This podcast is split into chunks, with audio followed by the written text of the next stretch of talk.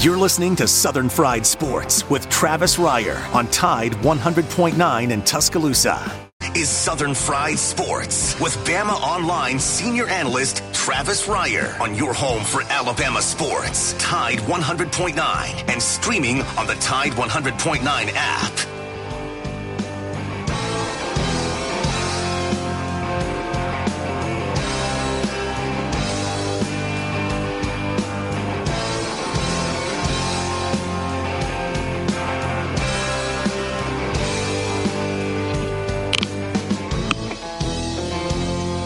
Make it through this year, I think I'm gonna put this bottle down.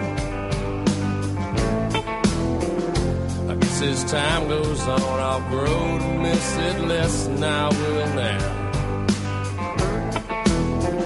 And I think I'm gonna tell her that I'm gonna go away for a while, till I can get this demon out. It is 11 a.m. on a football Thursday morning in Tuscaloosa, Alabama. It is time once again for Southern Fried Sports on your home for University of Alabama Athletics, Tide 100.9 FM. Travis Reier, your trusty, if not talented host of the program, with you each and every weekday morning from 11 a.m. until noon. The show, as always, brought to you by Peterbrook Chocolatier out there at 1530. McFarland Boulevard North in the Indian Hill section of Tuscaloosa. That magical, wonderful cocoa ball that went viral on the old TikTok a couple of nights ago that you can find there at Peterbrook Chocolatier. Those are handmade in the shop by the chocolate lady and crew. Now at 4.6 million views on the TikTok. I guess I got to give some credit to the oldest daughter on that one. She kind of came up with that. But that magical chocolate cocoa ball. And we tried a couple of them as being the quality control guy there at Peterbrook Chocolatier. It certainly has its benefits. She brought home a couple last night, and one of them not only had the miniature marshmallows in it, but a little scoop of peanut butter in that chocolate cocoa for you, too. They can custom make them for you at Peterbrook Chocolatier. Joined on the program by producer Jacob Harrison, who together we combine to form the 60-minute man of sports talk radio. How about it, Jacob? Any more votes to count here? I guess we still have some votes we're counting in this presidential election, but thank goodness we have some football to continue to look forward to. Yeah, I've made it my determination today to focus more on football than the social media machines, and thankfully they're settling down too. Oh my gosh, man! You got to have the distraction. Again, that's where sports comes in so handy for us, and we do have football. We have Mountain West College football tonight on the cable. A couple games out in the Mountain West. We also have an NFL game tonight. The Packers at the 49ers. That's a 7:20 Central kickoff on Fox and the NFL Network. Homecoming, I guess, for Aaron Rodgers. The Niners, though, boy, you talk about a depleted set of offensive weapons that they're without right now. Quarterback Jimmy Garoppolo, and I know Niners fans will tell you, a lot of Niners fans anyway, will tell you, what's the big deal about Jimmy G being out? Well, he's out for tonight. George Kittle, both those guys out for the foreseeable future. The star tight end out with a foot injury. You've got wide receiver Deebo Samuel out for tonight, not only with a hamstring, he's also on the COVID list for the 49ers. Brandon Ayuk is on that COVID list, the rookie wide receiver, and your starting left tackle, Trent Williams, also on the COVID list. So good luck with that tonight. 49ers. And we've got a lot of college football coming up this weekend. We're going to go in depth on some of the national scene. Certainly Florida, Georgia is going to qualify for that discussion. When we talk with Chris Hummer coming up at the bottom of the hour, the national college football writer for 247sports.com. Chris kind of nailed it last week. I don't know if he was just being flippant or sarcastic, but he kind of nailed that Texas-Oklahoma State game last week. He was like, yeah, you know, as much as things look bad for Texas right now and Tom Herman, they'll go into Stillwater and beat a 6th-ranked Oklahoma State team, a team that was probably overvalued by just a little bit at number 6 in the polls. Nonetheless, he hit that one, and we'll get some of his other national college football picks for the upcoming weekend. We'll talk some Alabama football recruiting coming up in the very next segment. We'll check in with Hank South, recruiting analyst for us there at BamaOnline.com. If you haven't already, right now at BOL, Hank lays it out for you very nicely, sort of the recruiting blueprint, the map for Alabama recruiting as it looks to finish this 2021 cycle with a bang, already ranked as the number one class for the 2021 cycle. Still got a little work to do. Got some recruiters on this Nick Saban staff taking care of business. 3 of the top 5 recruiters for the 2021 cycle right here in Tuscaloosa. When you talk about Charles Huff, Carl Scott, and Jeff Banks. So getting it done on the recruiting trail. We'll go into more of that with Hank coming up in a little bit. I'm going to ask him, among other things, I'm going to ask Hank for his top 3 prospects or areas of this Alabama recruiting effort that he expects to be a focus, an emphasis placed on as we head down the stretch here. So we look forward to talking with Hank coming up in just a little bit. We also have Rusty's Home Dogs for the upcoming weekend in college football that we'll get into with you as well. You did hear from Nick Saban yesterday. Yeah, Rusty, I hear you. Just, Jacob, give him a sausage for now. We're not ready for him, but we'll hit him with a chew toy or something. You know, okay, back him up a little bit. We're going to get to you, Rusty. We got your picks. They're already on Twitter. I know. I put them on the personal Twitter account, at Travis Reier. You can see him right now if you want him. Rusty's so impatient. But we'll get to Rusty coming up a little bit later. Heard from Nick Saban a couple times yesterday. We were able to hit on some of those comments from the SEC coaches teleconference from earlier on Wednesday. He spoke yesterday following practice as well. Kind of a Dylan Moses day, the inside linebacker for the Alabama Crimson Tide. Nick was asked a couple of different times about Dylan on Wednesday, and it makes sense because you got LSU coming up. And when you look at this Alabama linebacking core, it's not just Dylan Moses. 3 of Alabama's 4 base starters pretty much from right there in LSU's backyard. Not just Dylan Moses, but Christian Harris and also Chris Allen at the outside linebacker position. So some interest in Dylan Moses and, you know, some interesting ways to look at Dylan Moses' season today.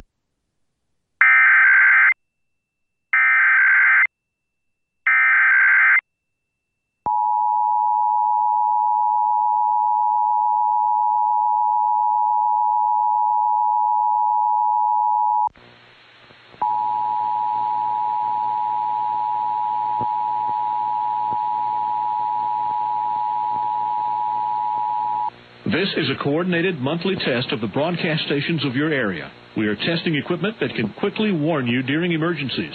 If this had been an actual emergency, an official message would have followed the alert tone.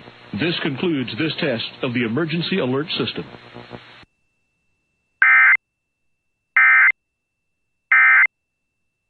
Just production and also what he's been saddled with in terms of running the show from the middle linebacker position. That's a different angle for him after being the weak side starter back in 2018. Nick also made sort of a comment about Jaylen Waddle. In effect, we're going to be without Waddle for a while. And I think that perked up some ears, some crimson ears yesterday, as if, well, he's saying for a while, does this mean there's the possibility of Jaylen Waddle being back at some point, maybe even in the postseason? With that ankle injury, coming off ankle surgery, I don't know. My advice to Alabama fans has always been in situations like this, expect not much, if anything, from a player in this type of scenario, and then just be pleasantly surprised, be blown away happy if it works out where eventually you do have Jaylen Waddle in any form or fashion, whether that's late in the season, most likely the postseason. You know, Nick has also compared Jaylen's injury to those sustained by Kenyon Drake in the past, 2014, that injury at Ole Miss that he had. Derrick Henry also had a similar injury. That was in a spring practice scenario. And, Henry was able to get back, but he had time. You know, spring practice wrapped up in April. He had May, June, July, into August. He had 4 months to get back. Kenyon Drake, he had his injury, I think it was early October 2014 in Oxford, and we saw Kenyon Drake in March at spring practice heading into the 2015 season.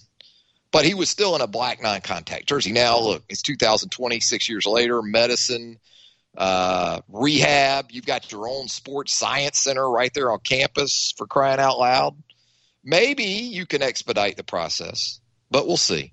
I still would caution against, a lot of energy and emotion being placed into seeing Jaylen Waddle in the very near future. But prior to late December, early January, I would think at the earliest. Hey, you know what else we have from the Alabama perspective? We got this yesterday. We have a men's hoops non-conference schedule for Nate Oates' team. By the way, Nate Oates and select players are going to address the media coming up in about an hour. So adjust your timelines accordingly. You're going to start seeing updates from Nate Oates and a couple of players around noontime, 12:15 Central or so is when you can anticipate that storm on your social media. Charlie Potter, by the way, of BamaOnline.com will be among those updating you, of course.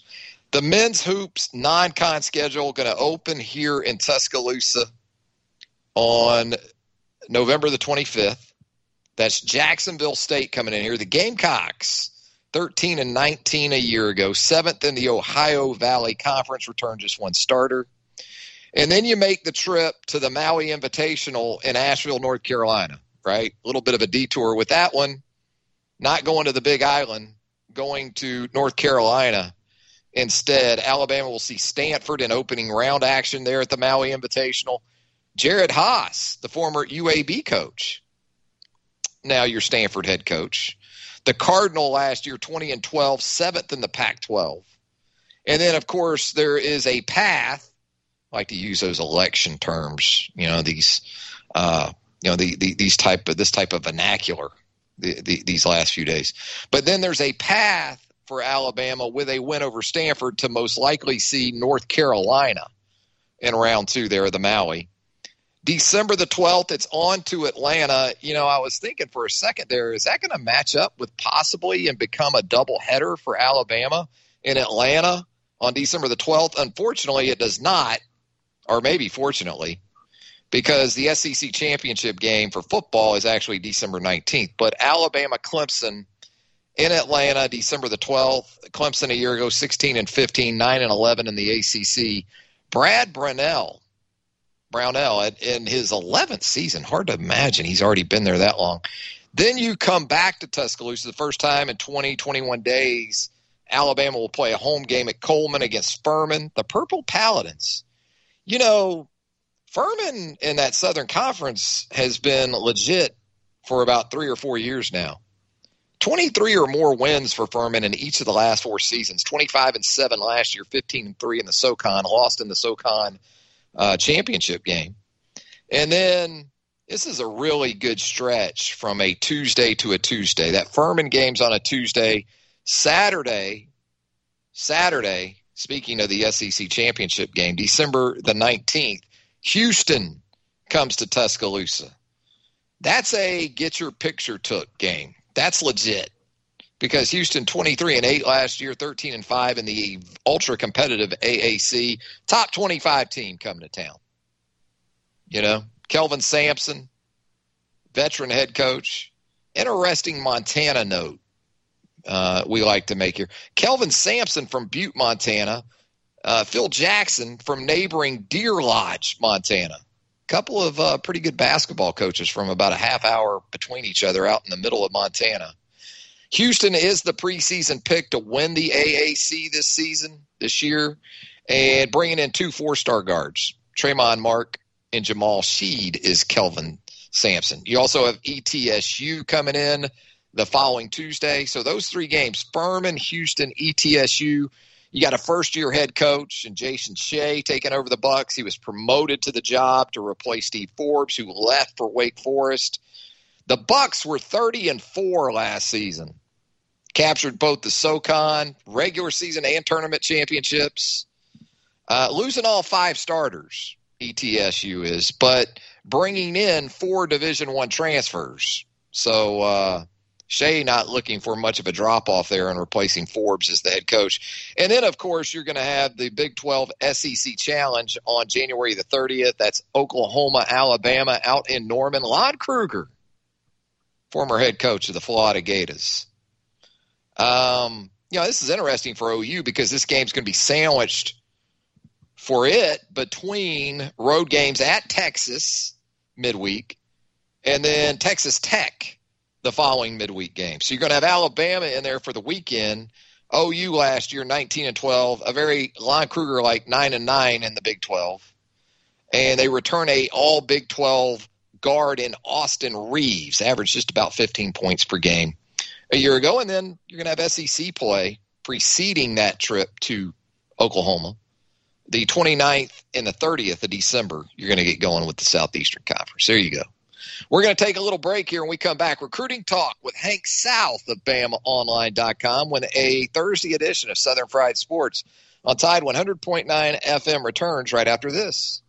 From the University of Alabama, this is Crimson Tide Today.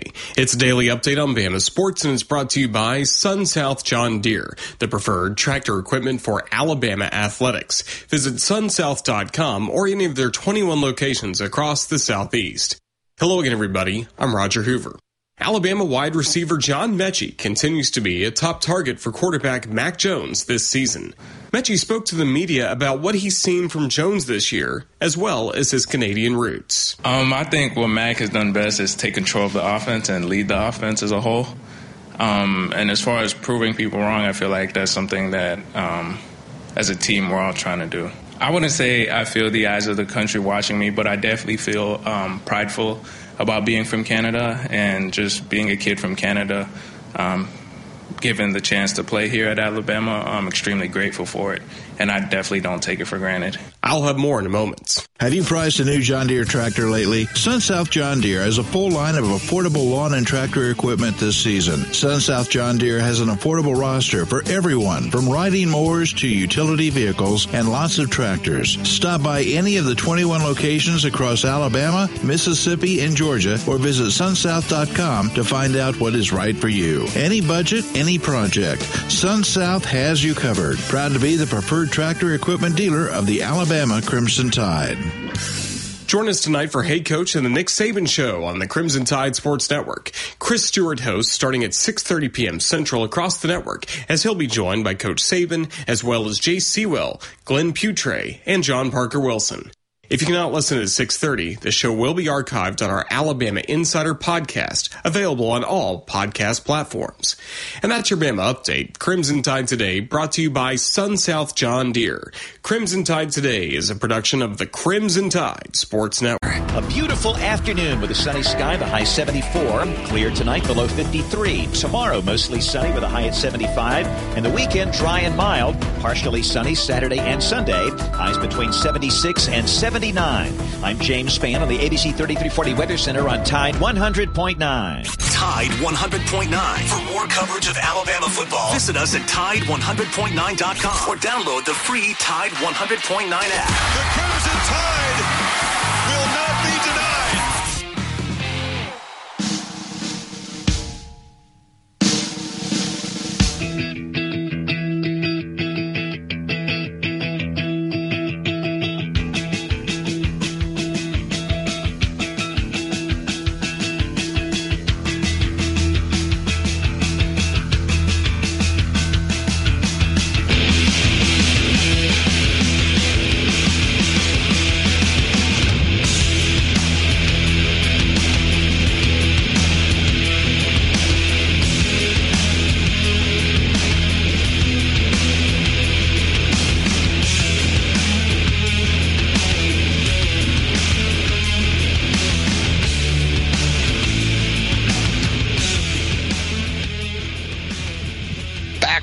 more of a Thursday edition of Southern Pride Sports right here on Tide 100.9 FM. Travis Reier, senior analyst for BamaOnline.com, with you each and every weekday morning from 11 a.m. until noon. Someone that's with you 24/7, literally and figuratively, is Hank South, recruiting analyst for us there at BamaOnline.com. And we go to the Peterbrook Chocolatier studio line right now to check in with Hank as the Alabama Crimson Tide has ventured through this bye week. And Hank, as I bring you on here, has to be different, has to be, because of what this staff typically would be doing from a recruiting perspective during an open date, and what it can do, I guess, in this pandemic time we're dealing with right now.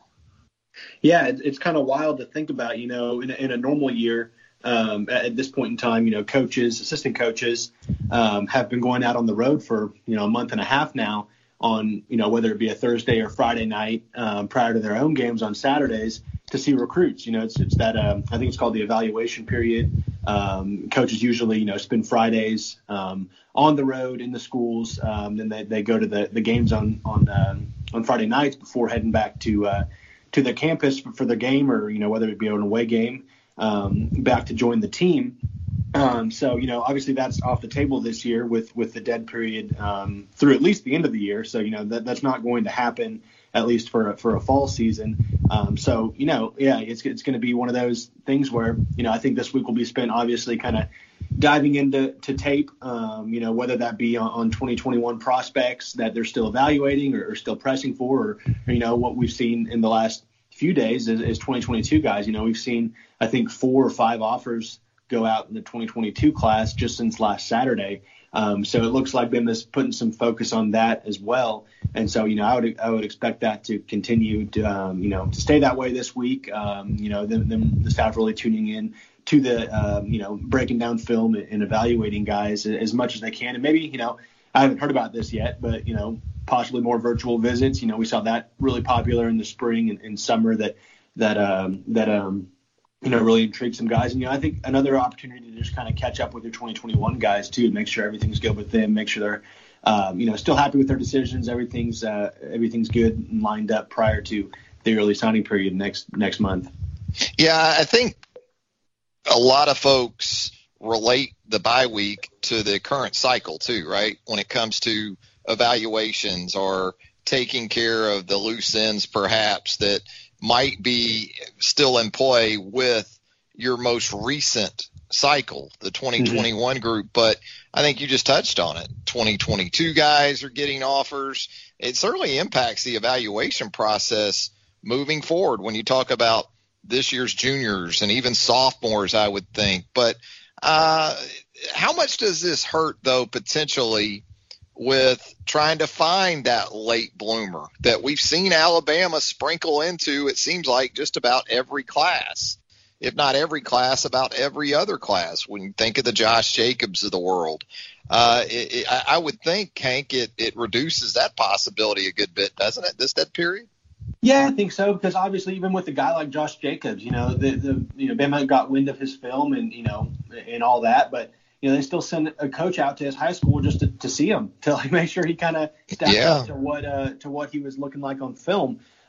So that, I mean, it hurts in that aspect, but I think at the same time, you know, the resources Alabama has, you know, they're spread across the country. They're really dialed in with a lot of different high school coaching staffs, trainers, and people all throughout the nation. And obviously, you know, they have that brand behind them that helps. But you know, it's going to be one of those years where they're going to have to rely on the tape.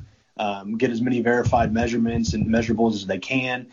So, yeah, you know, I think overall it hurts, but it's also one of those years where, you know, there's really not, you know, and I say this, and we'll probably see like 3 or 4 guys pop up late, but I mean, it's you know, there's so few spots left in this class that I don't think it's going to be a huge thing as far as, you know, missing out on maybe those late bloomers that maybe it would be as far as, you know, a year past. Yeah, you just said it. The numbers are tight for this Alabama class for the 2021 cycle with 22 commitments. We thought it might go to 23 over the weekend, but Sage Ryan, the 5-star safety out of Louisiana, sort of pulled the pump fake on us a little bit. But and kind of, I would say, and you can touch on this if you want, guys typically end up where they're supposed to end up, even when Alabama's involved. Now, look, we've seen Alabama pull some rabbits out of some hats in some tough spots, but that one probably went, when you consider all the ties there to LSU, the way it should have gone, and perhaps still would have gone even if he had committed to Alabama last Saturday. But with the numbers being what they are, who or which areas would you identify as maybe a top three when looking to close out this Alabama class for 2021? Yeah, I think it starts with the defensive line. That's kind of the area where you see the most targets still remaining that are in play for Alabama, whether it be, a guy like JT Tuimoloau, Tunmise Adeleye, Shamar Turner, even Tyreek Sapp, the Florida commit at St. Thomas Aquinas. That's a guy that's still very much in play, that's listening to Alabama despite his commitment to the Gators. And then Mason Smith, another Louisiana guy. So I think that's kind of the area of focus in several different ways. It could finish. I think you could probably make an argument for all the one, each of those guys as far as, why they could end up in Bama's class. So they're all still very much in play. I think, you just touched on Sage Ryan. I think the secondary is probably the next you're looking at as far as, where to really focus to finish strong. Sage Ryan, I think he's going to remain a big target of Alabama's. I think they're going to continue recruiting him, continue communicating with him. I think he has a lot of respect and likes a lot about Alabama, to where he's going to keep listening to. So that'll be one we're watching. But beyond Sage Ryan, if he sticks with LSU, Terrion Arnold is a guy, we've been talking about for a year now as far as a big target in this class, a guy that can play every position in the secondary. A guy like JaQuincy McKinstry that, he's a two-sport guy that's also being recruited by basketball teams too. So he's one we're keeping an eye on. And then back in Louisiana, Jordan Gilbert, a safety from Baton Rouge that has Bama high among his list. So, if he's a guy that could, Bama could, if they press to add him, could also wind up in this 2021 class. And then after that, it's kind of, take your pick. You look at the wide receiver position. Brian Thomas is still out there. It looks like Bama has some positive traction with him, a recruitment that kind of goes back and forth, but one that Bama's been in play for a long time, All-American wide receiver that, you add him to the fold of the guys they already have. I mean, that you're talking about one of the all-time great wide receiver classes. Obviously 2017 is kind of the bar, but, a year you're looking to add some wide receivers. I don't think you could do it much better than that oftentimes. But so Brian Thomas, another Louisiana guy, right? Yeah. Too? Yeah. So that's going to be an interesting one to watch. And he's one that's, he's not just considering Alabama and LSU. It's Georgia and A&M as well. And so he's a guy we're tracking. But, I think those are kind of the main areas to watch. And then obviously there's always kind of that category of, too good to pass up on if they want in, too elite or so, there's always, you can always see a guy at another position group, kind of a wild card, end up joining the fold too. Because of what you do and you're so connected with these guys throughout the process, still very fresh just from the 2020 cycle and your experiences in covering a lot of these true freshmen that we're seeing for Alabama emerge during the 2020 season. And we've hit on a few of them throughout the season, certainly Malachi Moore, Will Anderson. Defensively, there's been more than a few. As Alabama goes into this bye week and we think about some of these freshmen that even down the stretch still have a chance to play big roles for this team, I would think Brian Branch would obviously be in that mix. Tim Smith we're seeing more of along that defensive line. Even Jamil Burrows, who was kind of under the radar as a defensive line prospect in the 2020 class, we're seeing Rep Moore in that rotation. And I would even throw Trey Sanders, even though he's a 2019 guy because of the injury. Just kind of your thoughts on some of these freshmen maybe that we haven't seen or talked about as much through six games that you think have that opportunity down the stretch. Yeah, I we talk about him all the time, but I don't think you can say enough about, the impact Malachi Moore has had and just kind of, almost kind of in an unexpected way. We were talking about so many of the other guys in the 2020 class making an earlier impact than Malachi Moore, but he's a guy that came in the summer. He wasn't even an early enrollee and kind of just got himself in the mix and is having just a sensational freshman season thus far on the Alabama defense. But I think one of the guys I've been happy to see, and I think it's fun to see him kind of come into his own is Tim Smith. Like you just mentioned, the defensive tackle from Florida. And I think what a lot of people don't realize with Tim Smith is, you know, he's still relatively new to football. You know, his senior year, I think, was maybe his second year ever playing football. Wow. I think that was it. So, you know, he's still learning the game. Obviously, you know, he's coming into his own. He's going to develop. And we saw him obviously get his first official Nick Saban chewing. I talked to his coach on Sunday. They were laughing about it. You know, he was baptized in the Nick Saban. So it was he's been fun to watch. And, yeah, Trey Sanders obviously starting to play a lot better as well after kind of that slow start earlier in the year. So it's fun to see these guys. You know, obviously, you know, I've always been a big Brian Branch guy as well. A guy that was really, really fun to watch on Friday nights in all three phases of the game. You know, he was probably a top 100 receiver too. So, you know, he can do a lot as well. So I think these guys will all have a big role down the stretch for Alabama. As we let you out of here, Hank, on a Thursday morning, Alabama currently, when we look at this 2021 cycle from a recruiting perspective, three of the top five recruiters in the 247 Sports composite recruiter rankings, all from Alabama. Charles Huff, the running backs coach, currently the number one ranked recruiter in the country for the 2021 cycle. Carl Scott on his heels there at number two. You got Jeff Banks in that top five as well. Any of those guys still involved with top targets for this class, or could it be, Hank, that some other staff members come up big here down the stretch?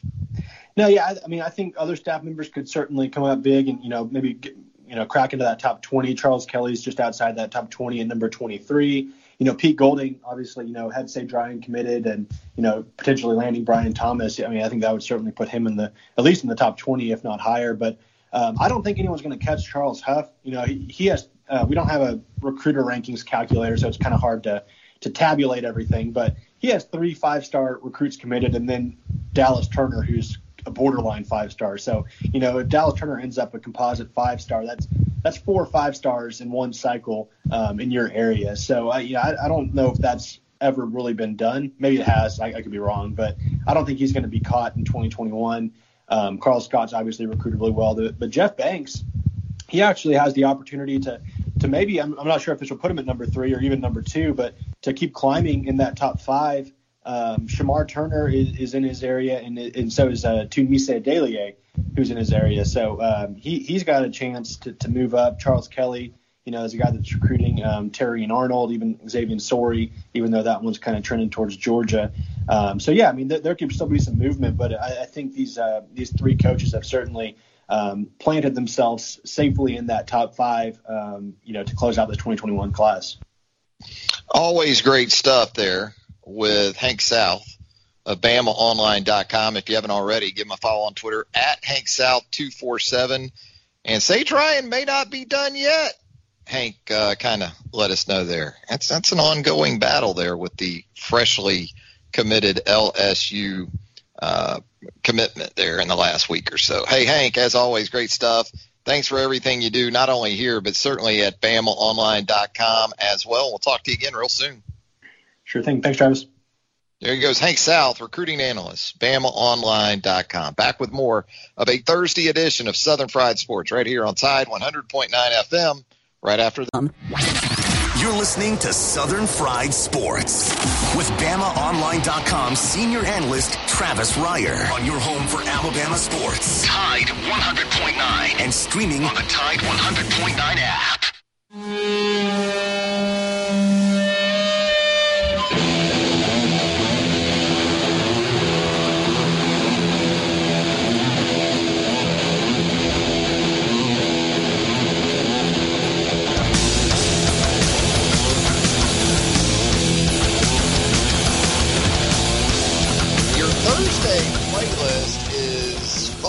Guitar songs.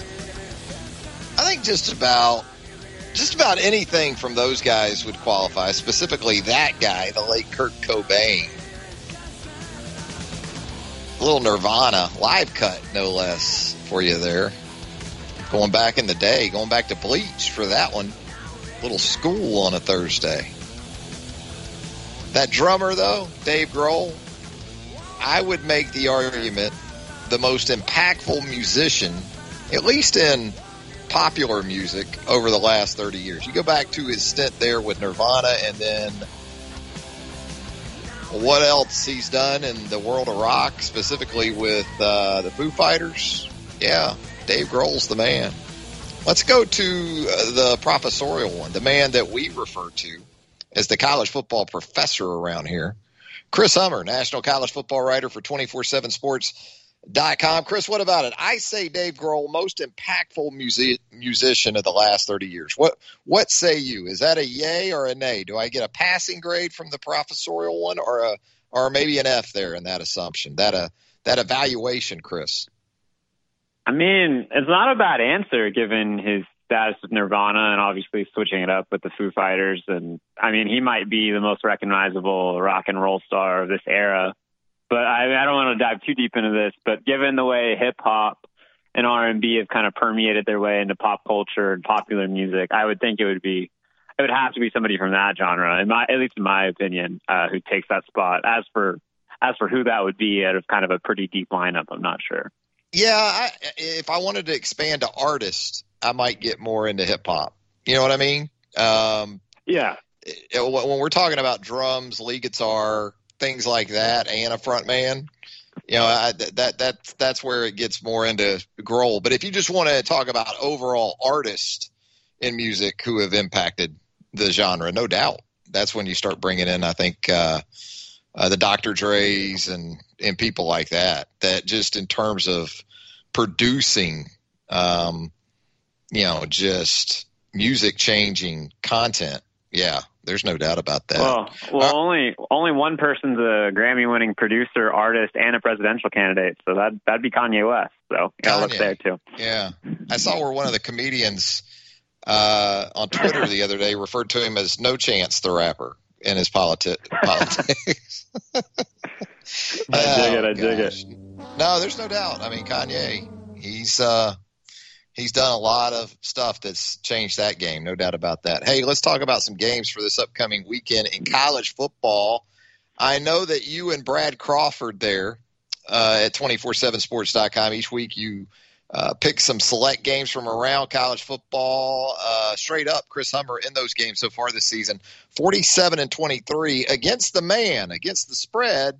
A little bit under 500 at 33-36-1, and I know if you start factoring in some vig there, that can get a little pricey. But you know, you're not going to lose your kneecaps. Put it this way, at 33-36-1, so we can live with that, Chris, when it comes to ATS. But you know, there's a big Friday night football game, and around here that typically means high school football. I know out in the Austin area where you are, that means high school football as well, but. You talk about a defining matchup on the blue turf tomorrow night with BYU and Boise State. This is it, right? Yeah, I agree. First of all, do not. If you're reading my picks column for betting advice, make sure you listen to Brad more than me. I'd recommend that for sure. As far as the Friday night game in Boise, yeah, it's a huge one. It's really BYU's only opportunity this season to make a statement.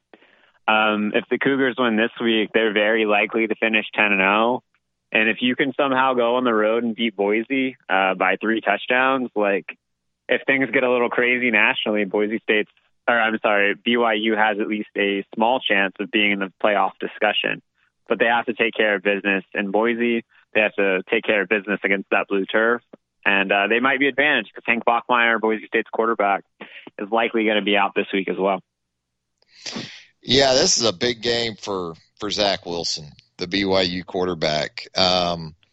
It's been a beneficial season for him in a lot of ways. Not only has BYU been very good, but they've sort of become what the Pac-12 was, at least up until this weekend with the Pac-12 coming into play. We all have kind of turned to BYU after like 8 Central on Saturday nights, right? Even if it has been Western Kentucky or Troy or some of these opponents, that's what we've had to watch. So he's had some nice stages, even if it hasn't always been against great competition. Yeah, that's a great point. I just kind of wonder, thinking about Zach Wilson, like who's made more money this year, Zach Wilson or Mac Jones? And I think they're both stacking it up, but. Yeah, the Heisman candidacy there is certainly fascinating. Zach Wilson, other than a game last week against Western Kentucky, has been on fire. I think he was completing about 80% of his passes going into last week. So this is an opportunity to not only kind of push himself into that mix, but maybe even create a little first-round buzz for himself. You know, I know it's a different regime in College Station, but when the calendar shifts to November, I still have trust issues when it comes to Texas A&M after what we saw under Sum there down the stretch of his tenure there with the Aggies. But A&M at South Carolina Saturday night as, I guess, 7.5, 8 points, depending on where you look. A favorite on the road. I see where you like the Aggies on the road, but maybe you're not as convinced that you would go ahead and lay those 8 or the 7 in a hook. Yeah, I as you said, I have a little bit of a trust issue with A&M. I think if this was a different year in the SEC, A&M would be looked at more of what they usually are, which is like a 9-3 team, maybe a 10-2 if things go well. But this Aggies team is playing a down year in the SEC, but just South Carolina, I think, is laying down some points the wrong way because of how they played against LSU. I don't expect them to play that poorly again this week. They're much, much better at home under Will Muschamp. And A&M's lack of an explosive offense outside of Ariana Smith kind of really concerns me. They don't create points in bunches. They don't come at you in the way some of the elite teams do nationally, which I think is going to allow South Carolina to stick around in the game. You know, we do have the Pac-12 cranking up this weekend, and there's been the strong sentiment that once we finally did get Pac-12 play underway, Oregon would once again stand out as the top choice in that league. And very interesting matchup in week one with Stanford headed to Eugene, the Cardinal coming off a really rough year last year. No Justin Herbert for Oregon. Is this kind of a statement game for Oregon at home as a 10-point favorite? And how do you kind of see that one playing out?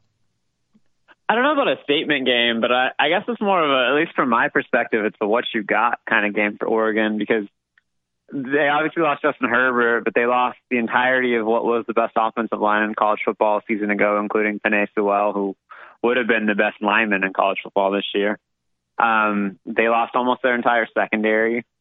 They lost most of that defense off of last year's team. They still have big questions at receiver. I don't really know what Tyler Show is going to show us. And with Joe Moorhead calling plays and without an off season for him to really install his system, there are a ton of questions. And what Stanford brings in is a ton of continuity. That's a really talented Stanford team still, despite losing Walker Little and Paulson Adebo to the draft. Davis Mills, I don't think anybody really remembers. Their quarterback was ranked ahead of Tua Tagovailoa in the 2016 class. He was that kind of prospect. He's been hurt throughout, but he's healthy, and I think people out there in Palo Alto are expecting a really big year. So this could be a really big test for Oregon, and I think we're gonna know a lot more about where Oregon kind of falls in the Pac-12 standings after this week. If they win convincingly, it'll be telling as to Oregon's chances this year. But I would not be surprised if those close.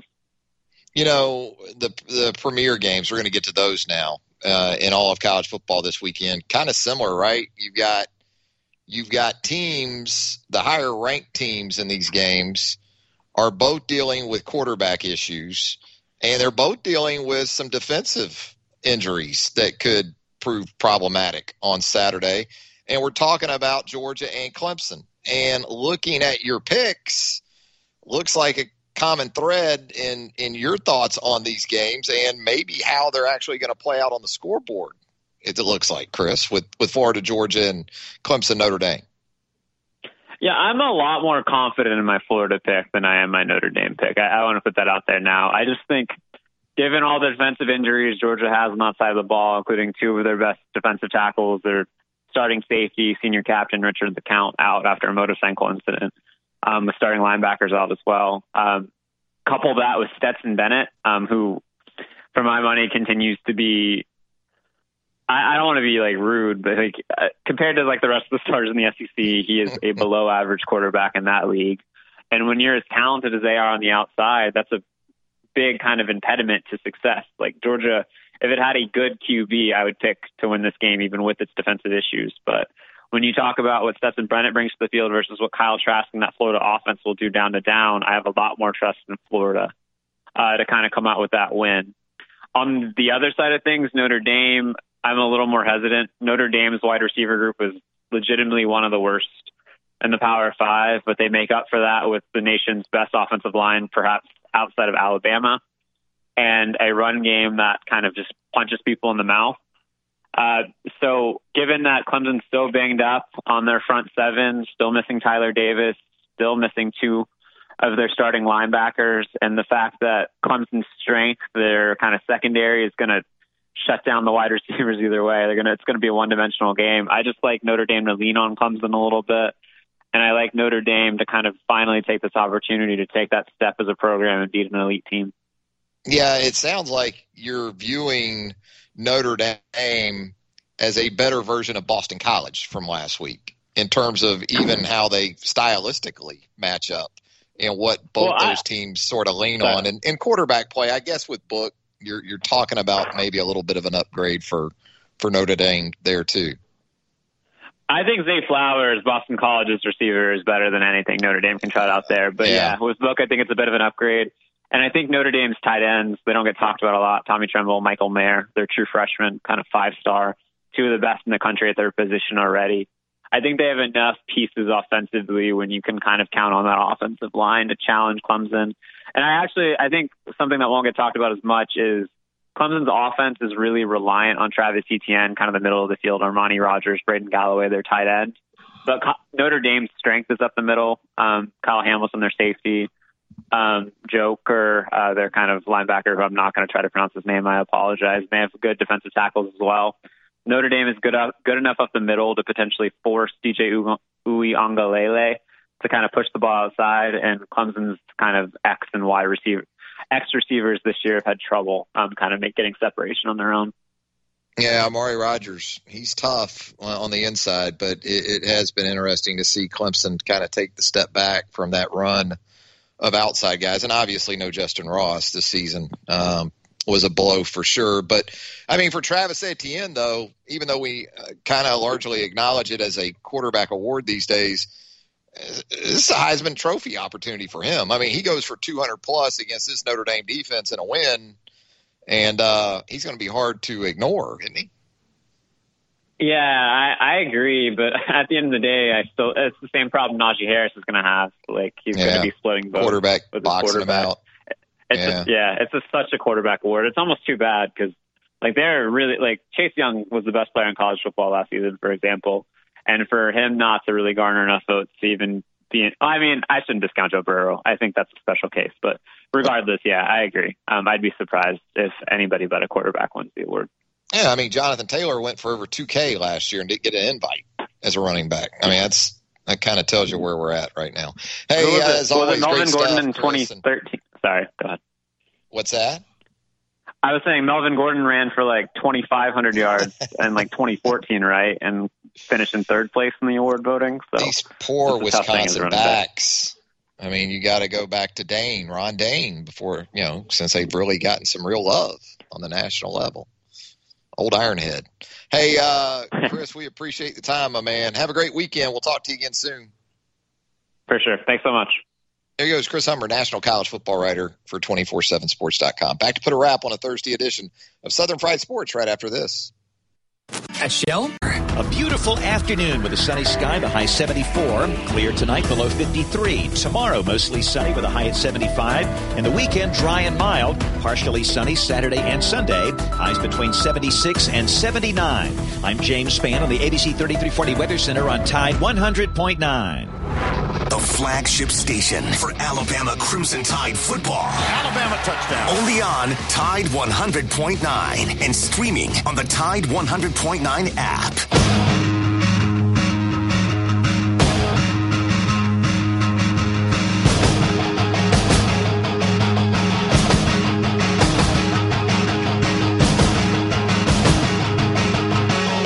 Correction as we come back to put a wrap on a Thursday edition of Southern Fried Sports.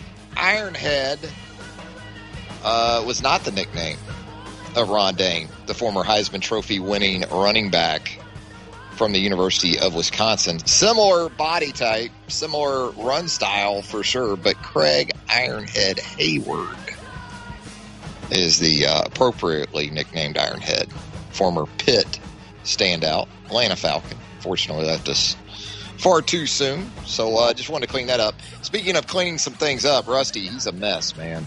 He is an absolute mess, and before we get out of here today, we're going to get you his home underdogs for college football this week with the sharpest teeth. Rusty coming into the weekend with an 18-10-1 season mark for Rusty on his home underdogs college football. Yeah, we hear you, Rusty. All right, Rusty likes. He likes Arkansas getting the 2 at home with the balls in town on Saturday night. He likes Indiana getting the 3 with Michigan visiting Bloomington. He likes South Carolina. He doesn't trust Texas A&M in November either. He likes South Carolina getting the 7.5, and he's going to take Notre Dame. He's with Chris Hummer on that one. He likes Notre Dame getting the 5.5 in South Bend Saturday night on primetime on NBC. Now, as far as the poll for the home underdogs, you people lean more to Arkansas getting the 2. 52% of the vote right now leaning towards Arkansas and the 2 against Tennessee. That's going to do it for a Thursday edition of Southern Fried Sports. Thanks to Chris Hummer. Thanks to Hank South. Thanks to Jacob Harrison once again for producing the show. The Lunch Whistle on this Thursday. Heat Pizza Bar, downtown Tuscaloosa, Government Plaza. Outstanding pizzas, outstanding bar specials. Get by there. Monday through Thursday, you're going to have those nightly pizza specials. They're going to be great. They're going to be as good as any pizza you've ever put in your mouth. Heat Pizza Bar, downtown Tuscaloosa at Government Plaza. Until 11 a.m. on Friday, have a great rest of your Thursday, everybody.